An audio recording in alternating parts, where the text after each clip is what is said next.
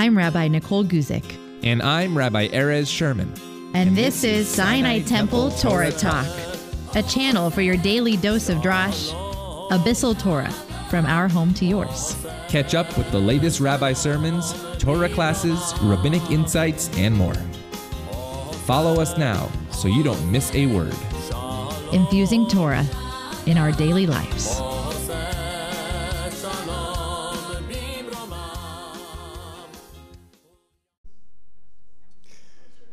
Hello, everyone, and welcome to the uh, latest iteration of the Lainer Learning and Lunch.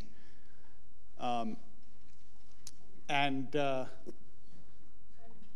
for this one, because uh, this is the uh, last before Passover, I thought that it might make sense, um, since I'll be talking actually about the Passover probably in the Torah class tomorrow and on Shabbos, to talk about Israel and Israel's place in Jewish history, which, like most things, is more complicated at first than we assume, um, because that's true of everything.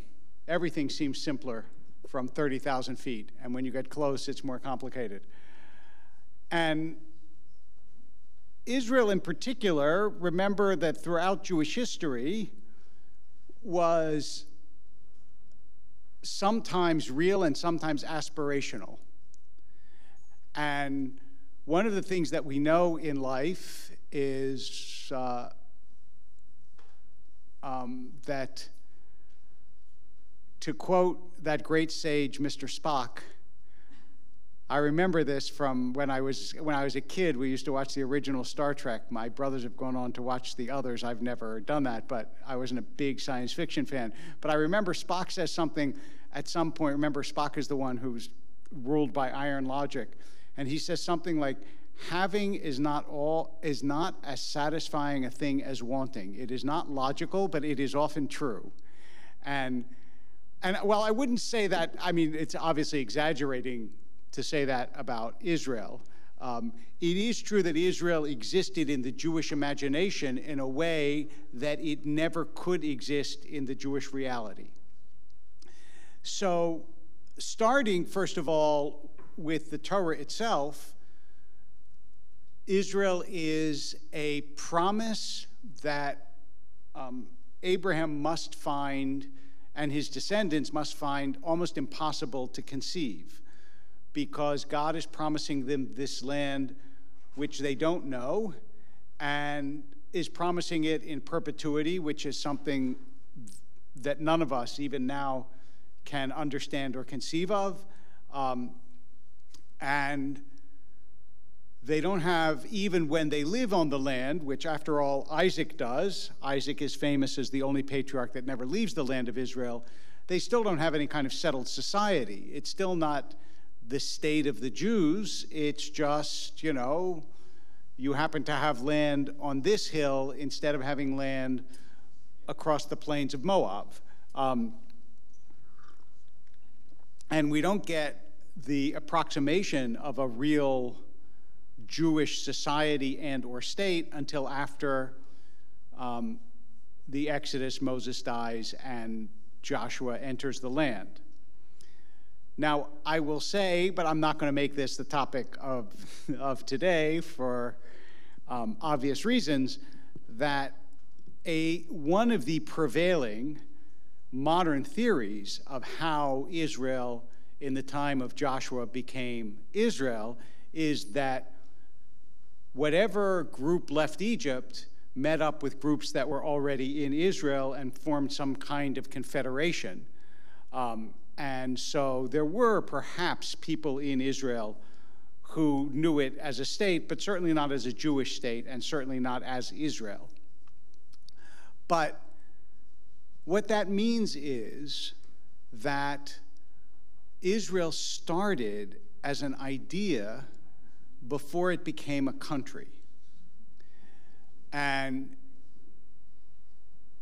that means that it will never be able to fulfill its original purpose in the same way that America can. because America also started as an ideal before it became a country. And so America can never fulfill its ideal because that's the nature of reality, as reality never fulfills the ideal that, um, that precedes it. And so you will always hear people not living up to this or that American principle enunciated by our founding fathers.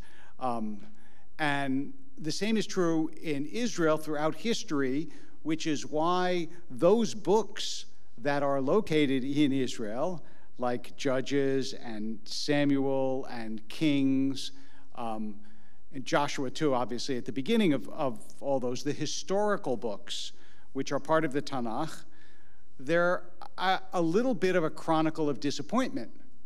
Um, there are good kings, but the good kings, one, one of the really interesting things that people don't always pay attention to is that the good kings get good press, but if you read between the lines, they don't always rule for that long. Like Omri rules for, I think, 36 years, and the, the author of the Tanakh doesn't like him, so it doesn't say very much about him, but here's a guy who ruled for decades. Um, and, uh, and Josiah, who's a big hero, um, dies in battle after uh, a brief time, and it lets you know that the reality does not comport with the way that the author of the Tanakh wanted it, um, wanted it to be. And so Israel from the beginning is both an aspiration and a disappointment, um, just like our kids. An aspiration and a disappointment. No, I'm just kidding. Um, uh, just like when we were kids, let me put it that way. Uh, the, um, the, idea, the idea is that, that Israel will be a certain way, and it will be this country ruled by the laws of God, and it will have a just ruler. And what happens, in fact, is that it is a country that is riven by the realpolitik of the world around it. Remember what makes Israel such an important place is it is above Israel is Mesopotamia, below Israel is Egypt, which means that Israel is the land bridge between the two great empires of the ancient world. So it's not surprising that you get, first of all, that you get both Egyptian and Mesopotamian influence, because if you're next to a giant country and a hugely influential one, as we know, you're going to be influenced by it. Look at the countries around Russia. Look at the country, you know, look at the countries of Latin America. Look at the, all, all you're going to be influenced by the giant country around you, even if they don't invade you. And also, giant countries have a tendency to invade little ones along the way to doing something else. So Mesopotamia, the Assyrians, the when I say Mesopotamia, the Assyrians invaded the north. Babylonians ended up invading the south. The Egyptians, for a long time, ruled Canaan right? That was basically an Egyptian province. Um, so it's not surprising that it was really hard for Israel to be the kind of country that was prophesied by uh, the prophets, when in fact, often the prophets themselves had to give advice to the kings about whether they should give in to this power or give in to that power or negotiate or not negotiate, on and on and on and on. Um, and in that sense, uh, we were given a very, very tricky and problematic country. Um, a little country surrounded by major powers. And that's true even to today, as you know. So, um, the, the, the general uh, power strategy of Israel was to try to play different countries off each other. Um, and again, that's not so different from today. Um, once Israel is established, though, and especially remember the first time so, just to put this in your mind as a sort of very, very rough timeline, okay? Israel is only united under David and Solomon. Under Solomon's kids already, it splits into two kingdoms the northern kingdom and the southern kingdom. That's about the year, somewhere in the 900s, okay? In 722, in other words, about 200, 250 years later, which doesn't sound like a lot when you're talking in the span of thousands of years, but basically, as long as America has been a country, so it's a long time for people who live, who are alive in that time. For all that time, both the North and the South felt very deeply that even though the other one was a lousy, no good Nick, right? The North didn't like the South, the South didn't like the North, but they both felt very much that they were the true Israel that God loved. Along come the Assyrians in 722, and they destroy the northern kingdom. That's where you lose the 10 tribes. And the cataclysm is almost unimaginable because they never believed that Israel, beloved by God, could be destroyed by another kingdom. It had never happened, right? And we're used to that idea now, but it had never happened in history. And that's why when we talk about the 10 lost tribes, most of the 10 lost tribes probably, we don't know, probably went south because if it was a choice of being among the Assyrians who were killing them or among the southern, um, among the family that you hate, you go to the family that you hate. Um, and the, uh, the southern kingdom then sort of redoubles its belief that it can't be destroyed. Because, okay, God got angry, obviously destroyed the northerners, who we always knew weren't the true Israel, all those tribes. Judea, Judah was the tribe in the south with the capital in Jerusalem, which is where David founded the capital when we were all united. So obviously we're the real thing. And then, of course, in 586, they get destroyed too by the Babylonians, who had taken over from the Assyrians as the big empire in the world. I, I, I, think it's probably true to say that, that the Jewish tradition never recovered from that shock. Um, even though we don't necessarily, we don't even know about it, but that was the original you're not invulnerable. God doesn't actually, God is not always going to protect you. And it, it gave the Jewish people a very different relationship to the land of Israel. Israel was now this place that, if we are good enough, God will one day bring us back the way that God did in olden times.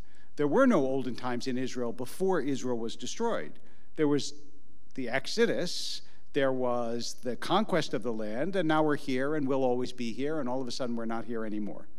So the Babylonian exile, um, which you can read about, you know, um, how they sat by the river and wept um, for Zion, uh, that was the, the, the great initial trauma of the Jewish people. And it made Israel now a place that you had to deserve. It was not a place that God had just promised you, it's a place that God had promised you that God would bring back to you if you were a certain way. And we don't really feel as much because we don't study as much like the books of Ezra and Nehemiah, but in the time of Ezra and Nehemiah, you know, they, um, and under, under the Persian king Cyrus, because it went, remember, Assyria, Babylonia, Persia, that was the sequence of empires. So under the Persian king Cyrus, Cyrus said basically you can go back. And not surprisingly to moderns, we understand this, um, some people didn't go back. They were very comfortable where they are, right? They were fine. They had built lives in communities. 150 years later, they built lives and families and communities, and the locals treated them well. And, and so, but some did go back, um, sort of rebuilt life in Israel. And then there is, to the extent that we know a lot about this period, but we don't know that much, there's a lot of internecine fighting among Jews in Israel. I mean, look, the Hanukkah story which takes part in this interregnum between destruction and destruction, that is, between the destruction of the Babylonians and the destruction of the Romans, the Hanukkah story is largely a story of Jews fighting Jews. We don't like to say that, but that's largely what it is, right? The Hellenizing Jews and the not Hellenizing Jews. And that is not the first time or the last time that Jews fought with each other. And there was an attempt, and it's because, and part of the reason that that is so is, first of all, because Jews are human beings, and human beings will always fight with each other. Doesn't matter how small the group is, doesn't matter how small the family is. Um, but the other reason is that there were very different ideas of what Israel was supposed to be. Um, whether Israel was supposed to be a country that whether it was supposed to be the Jewish country or the country of the Jews.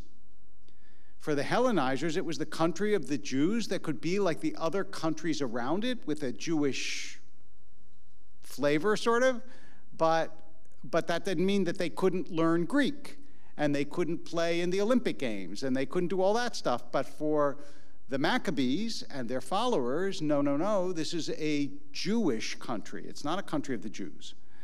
And this is the sort of difference between what, uh, what many, many years later the church father Augustine talked about the heavenly city of Jerusalem and the earthly city of Jerusalem. This existed in Jewish um, thought that there was a, an ideal Jerusalem and an ideal Israel, and that's the way people thought of it. And then there was this earthly, actual place that had, you know, politics and war and maneuvering and, and everyday life. Um, by the time the rabbis come along, uh, especially, I mean, especially most of the rabbis, not all of them, because at the beginning of the rabbinic era, uh, Jews, even though they didn't really rule Israel so much, they were in Israel, right? Even though it was under Roman rule, um, it was still a Jewish country. But, but early, fairly early in the rabbinic period, in the first century, the Romans destroy the temple. And then in 135, in the early second century, they exiled the Jews after the failure of the Bar Kokhba revolt.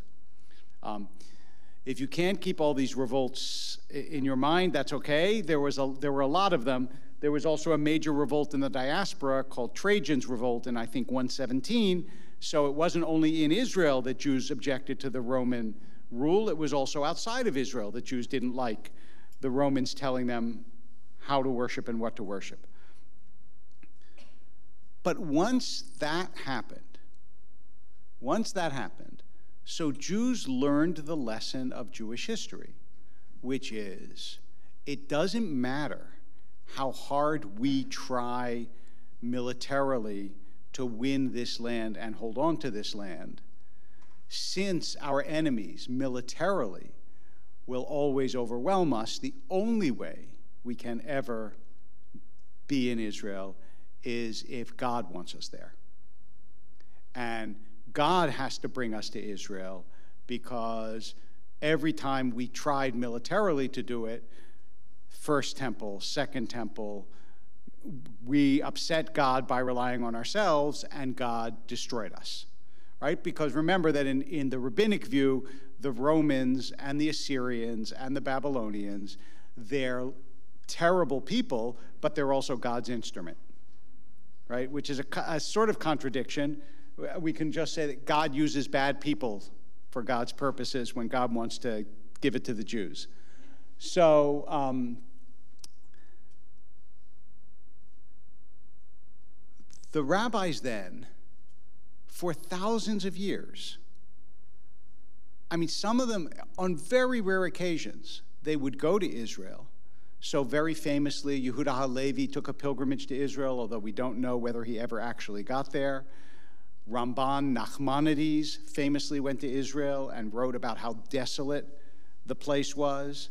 But the vast majority of Jews didn't go to Israel because you weren't supposed to go to Israel, really, until God brought you there. And we know what happens when we do it on our own. The phrase from the Talmud was that you dochek et haketz, which means you force the end. And, and you shouldn't do that. God doesn't like that.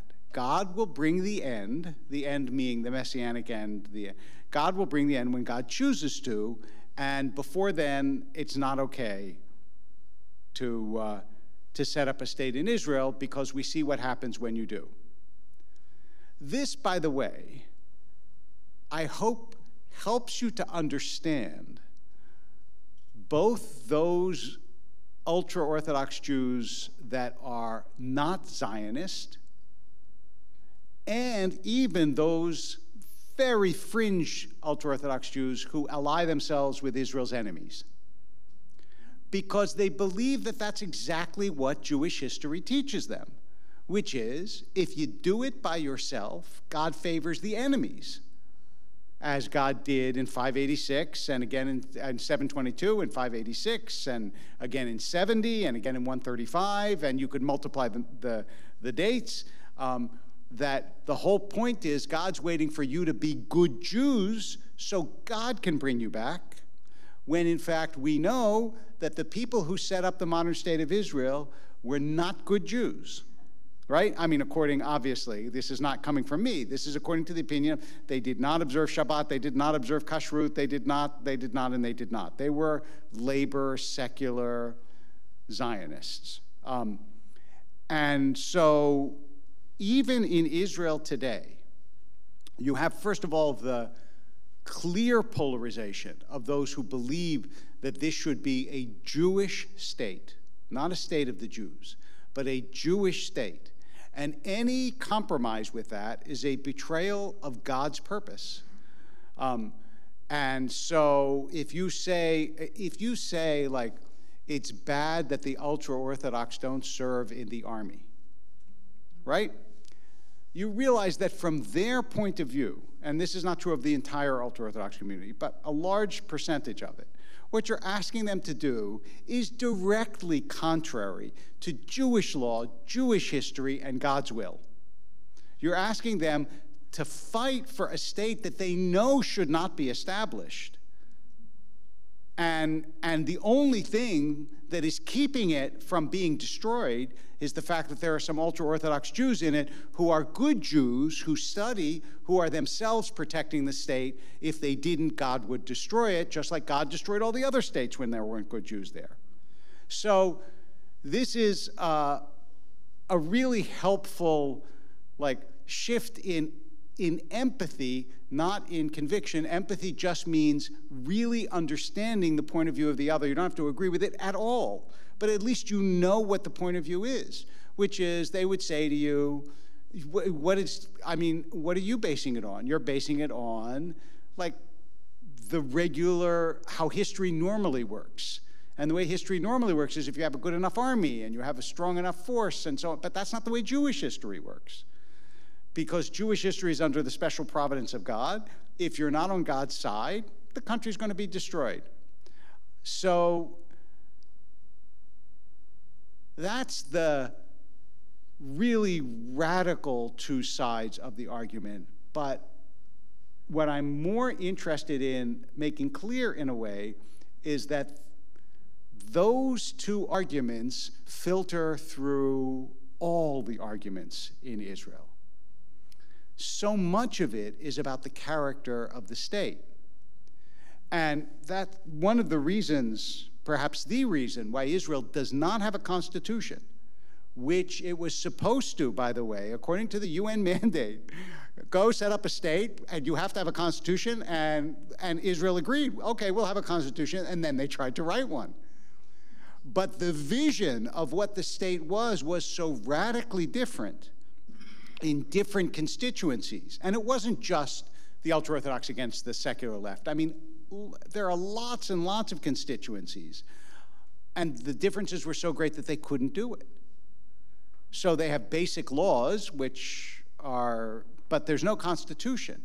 So nothing in Israel you can say that's clearly unconstitutional which is very tricky and is, is having all sorts of implications now. And I don't want to necessarily get into, not only do I not want to necessarily, I don't want even to get into the debate now, but I, I do want us to realize that even though there were very traditional Jews, some famous ones, Alkali, Kalischer, Rav Kook, some others who were Zionists, uh, Rav Kook was the most famous because he was a great authority and so on and so forth, and his descendants actually turned out to be some of the most radical settlers reclaim the biblical land, which is another way of doing it, by the way, which is yes, it's true, this land does not meet the Jewish, but we're going to now conquer Judea and Samaria as well, or annex Judea and Samaria as well, and we're going to gradually retake the land and make it into the place that God wants it to be, and then it will be legitimate,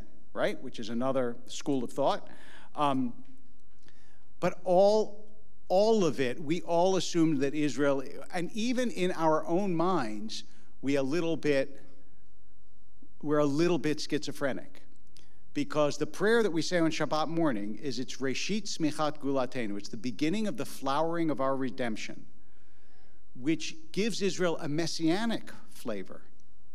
Well, if it's a messianic flavor, if it's really about the coming of the Messiah, then maybe the guys on the right are correct. They're the ones who are waiting for the Messiah. But if you just say, no, we mean as like a Jewish people or whatever, then you're borrowing language that really doesn't apply to we're going to have a state where everybody, you know, has equal rights. That is not at all what it meant when it said Reshit Tzmichat Geulatenu, the beginning of the flowering of our redemption. Redemption in the Jewish tradition, as those of you who were in the Messianic class last time know, means, you know, that the Jews will be saved by a messianic age or a messianic redeemer. Um, and it doesn't matter how good things are in Israel, that's not what's going to happen to the world. Um, so it is a very, very complicated place, even without all the geopolitics um, and complications that exist otherwise.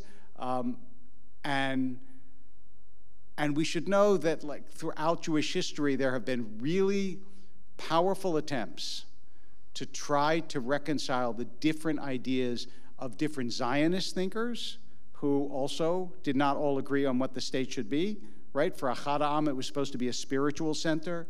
For Herzl, it was just supposed to be a, well, for Herzl, really, he wanted Vienna in the Middle East. That was really what he envisioned. Um, he thought of it as a modern, sophisticated European capital, and it'll just happen to be in Tel Aviv, which is more or less what he got, actually, in Tel Aviv. Um, and, uh, and for others, it was going to be a socialist workers' paradise because that's, you know, what the, the Ben Gurions of the world sort of thought of as they were laborers, especially the people like Aleph Dalet Gordon, who was a full on, he was so socialist that I would call him a communist if that wasn't such a bad word these days. But when he was a communist, it wasn't such a bad word. Um, and, uh, and so the, uh, I mean, the, the kibbutz was the perfect communist experiment. That's what it was. A kibbutz was a place where children were raised collectively and everything was a collective. So there were so many different competing visions about what Israel was supposed to be that even when we speak to each other and we talk about Israel, we think we're talking about the same thing, but we're talking about lots and lots of different things throughout Jewish history. And uh, pre Passover, it is good to know. Um, that uh, although we are blessed to live in a time when there is an Israel, um, that doesn't make it uncomplicated or easy. All right, questions, comments?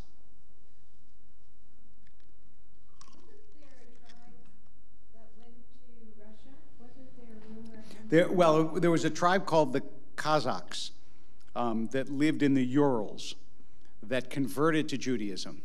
Uh, and uh, they eventually disappeared. Um, but we do have a, we do have some like solid evidence that there were, and in fact, that's what Yehuda Halevi makes his uh, great philosophical work, the Kuzari. Halevi was one of those rare. He was a, a philosopher and a poet. Um, the Kuzari is all based on. It's a historical fiction, but it's based on this, which is the king of the Khazars um, invites a Christian, a Muslim, a philosopher, and a Jew, and each of them presents their case and then he decides to convert to Judaism because Jews make the best case um, because it's written by a Jew. Uh, so, going once, yes, Rosa. So, I have a question. I'm only looking here to see if there are questions, by the way. I'm not like checking my email. Please know that. Okay, yes, go ahead.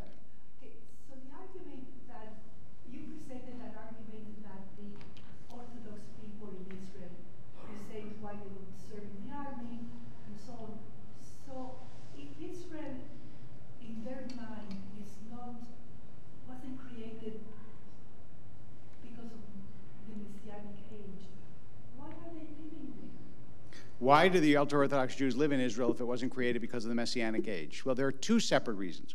One is because it happens to be a very good place to live. It's just a very good place to live if you're an ultra Orthodox Jew, right? There's a big community there and so on. And the other reason is because you're close to the holy sites of Judaism. You can pray at the wall, you can go to Sfat. I mean, this is the, but, but that doesn't mean that they believe that it should be a Jewish state run by secular Jews. Now, there also is this element of self interest that there are religious parties in the Knesset, and, what the, and they generally don't say, oh, we don't think it's a legitimate state, but even those who really don't believe it's a legitimate state still think, so I will use the resources of this illegitimate state to help Judaism and Jews by diverting funds to yeshivas, which is what you ought to do, whether the place is run by, you know, whether, whether you're in Brooklyn or you're in, uh, or you're in Jerusalem. It's a very pragmatic approach. So everybody, look, everybody to some extent is ruled by pragmatism over principle, you know? And, and we always attack other people's when they're not living up to their principles. Um, but it can be done to all of us in different ways. It's just other people's conflicts are more evident to us than our own. And as far as they're concerned, like if the state is going to be, um, if the money of the state is going to be available so that I can build yeshivot, I'm doing God's work. So, yeah.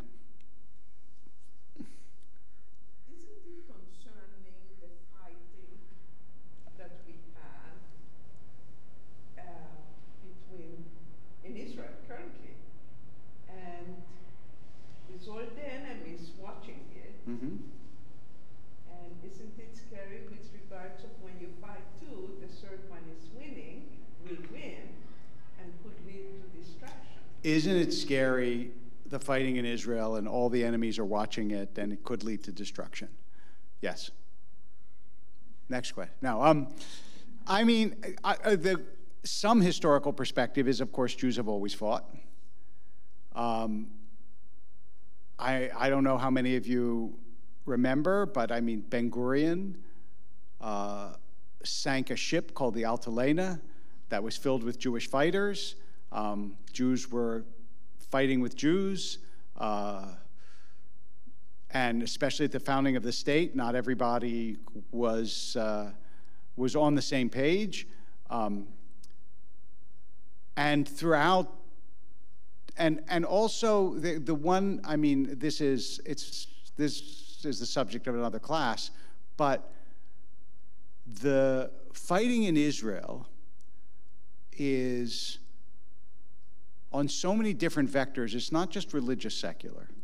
A lot of it, a lot of it is Ashkenazi Mizrahi, is Middle Eastern Jews. And because Ashkenazi Jews, I know this will shock you, but when they came to Israel, they thought of themselves as the norm, the standard, and the ideal, right? That's what we were. We were the Jews. And Jews who came from Arab lands were the backward, they didn't have the, you know, they didn't come from Western European culture. And they were very badly treated in all sorts of ways. Um, and, and this is kind of like, it's kind of their revenge in a way. It's like you no longer get to say that this is the way the country is run. It's going to be run differently. And that's a huge fault line as well in Israel. And after all, somebody who grows up in America looks at politics very differently than somebody whose family comes from Yemen. That makes sense. Um, so the, the fighting that's going on now, depending on who you ask, is as serious or more serious than any political divides in recent memory. But it's also very, it's very much more complicated than um, most American Jews assume. and I don't know how it will come out, but I am, I am hopeful that one way or another there will be a compromise that will help stitch part of the community together. But yeah, it's frightening. Yeah. But Rabbi, a a lot of these um, leaders of this far right, and that they claim, you know, that they represent, they're still Ashkenazi Jews. That is true. So, you know, I didn't say right left. That's a different division. That's a still another division. Right? There's a division. There's a division between, but that's but the ones who are on the far right who are Ashkenazi Jews are almost all religious on the right. So I said there's a division between the religious and the non-religious. There's a division between the Mizrahi. Look, I had a, I had a, as I told you, I had a, I don't remember if I said this in a sermon or somewhere. I had a cab driver in Israel who said to me basically, this is our turn now. They put us down. He was a Mizrahi. I don't know what country he was from. I think he told me, maybe Iraq. They put us down for years and years. Now it's our turn. He didn't care about the niceties of judicial reform. He cared about getting, and, and if you say, but Netanyahu is Ashkenazi, I'll, I'll use the analogy I used before. Trump was rich, but poor people thought in some way, they made an identity with him. He's my kind of person, okay? And with Begin and then again with Netanyahu, it's true that they're both Ashkenazi, but for the Mizrahi community, they see, they feel like they are seen in a way that other politicians do not see them. So it's very complicated. It really is. And then, of course, there is this admixture of um, what, what I think you can only call Jewish chauvinism. Uh, that is also, because don't forget that, what, 20 to 30% of the population are Arab Israelis. So there's that as well. It's complicated and it's difficult, and I don't pretend to have any, God knows I don't have any solutions. Um, I can just tell you that it's, uh, it's not easy. Do you think that American Jews have a right to tell the Israelis what to do? Well, no country has a right to tell another country what to do. We can tell them what we think. We can tell them what seems better or worse. I mean, here's the problem. I understand, look, I'm very reluctant, as you can hear. I'm not going to go say, you know, Netanyahu, you got to do this. The problem, though, is that Israelis, I mean, American Jews do it too, okay? Israelis have it both ways. When they want support from American Jews, they solicit support from American Jews. When we say things they don't like, they say you have no right to express an opinion. Um, so it's not one way or the other. It's really both ways.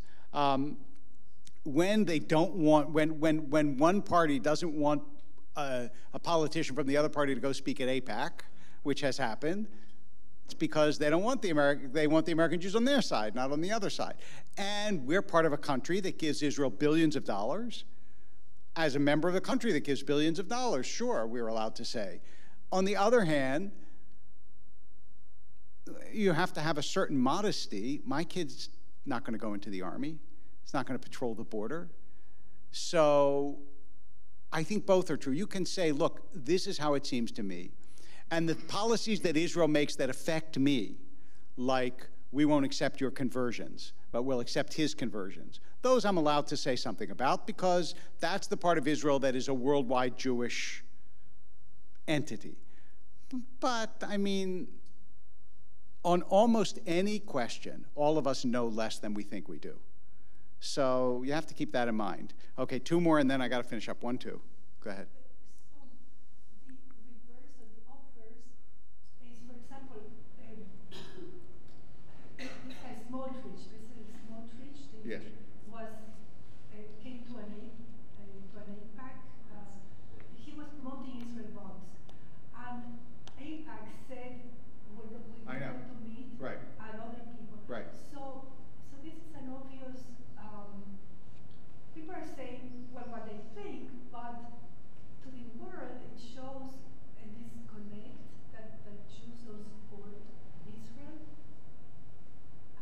I, I don't know. I mean, uh, you can argue it any way that, that didn't want Smotrich to speak. They might say, they, it might look like Jews don't support Israel, or it might look, since I think it would be very hard for somebody to say AIPAC doesn't support Israel, like there are some things that AIPAC thinks are wrong.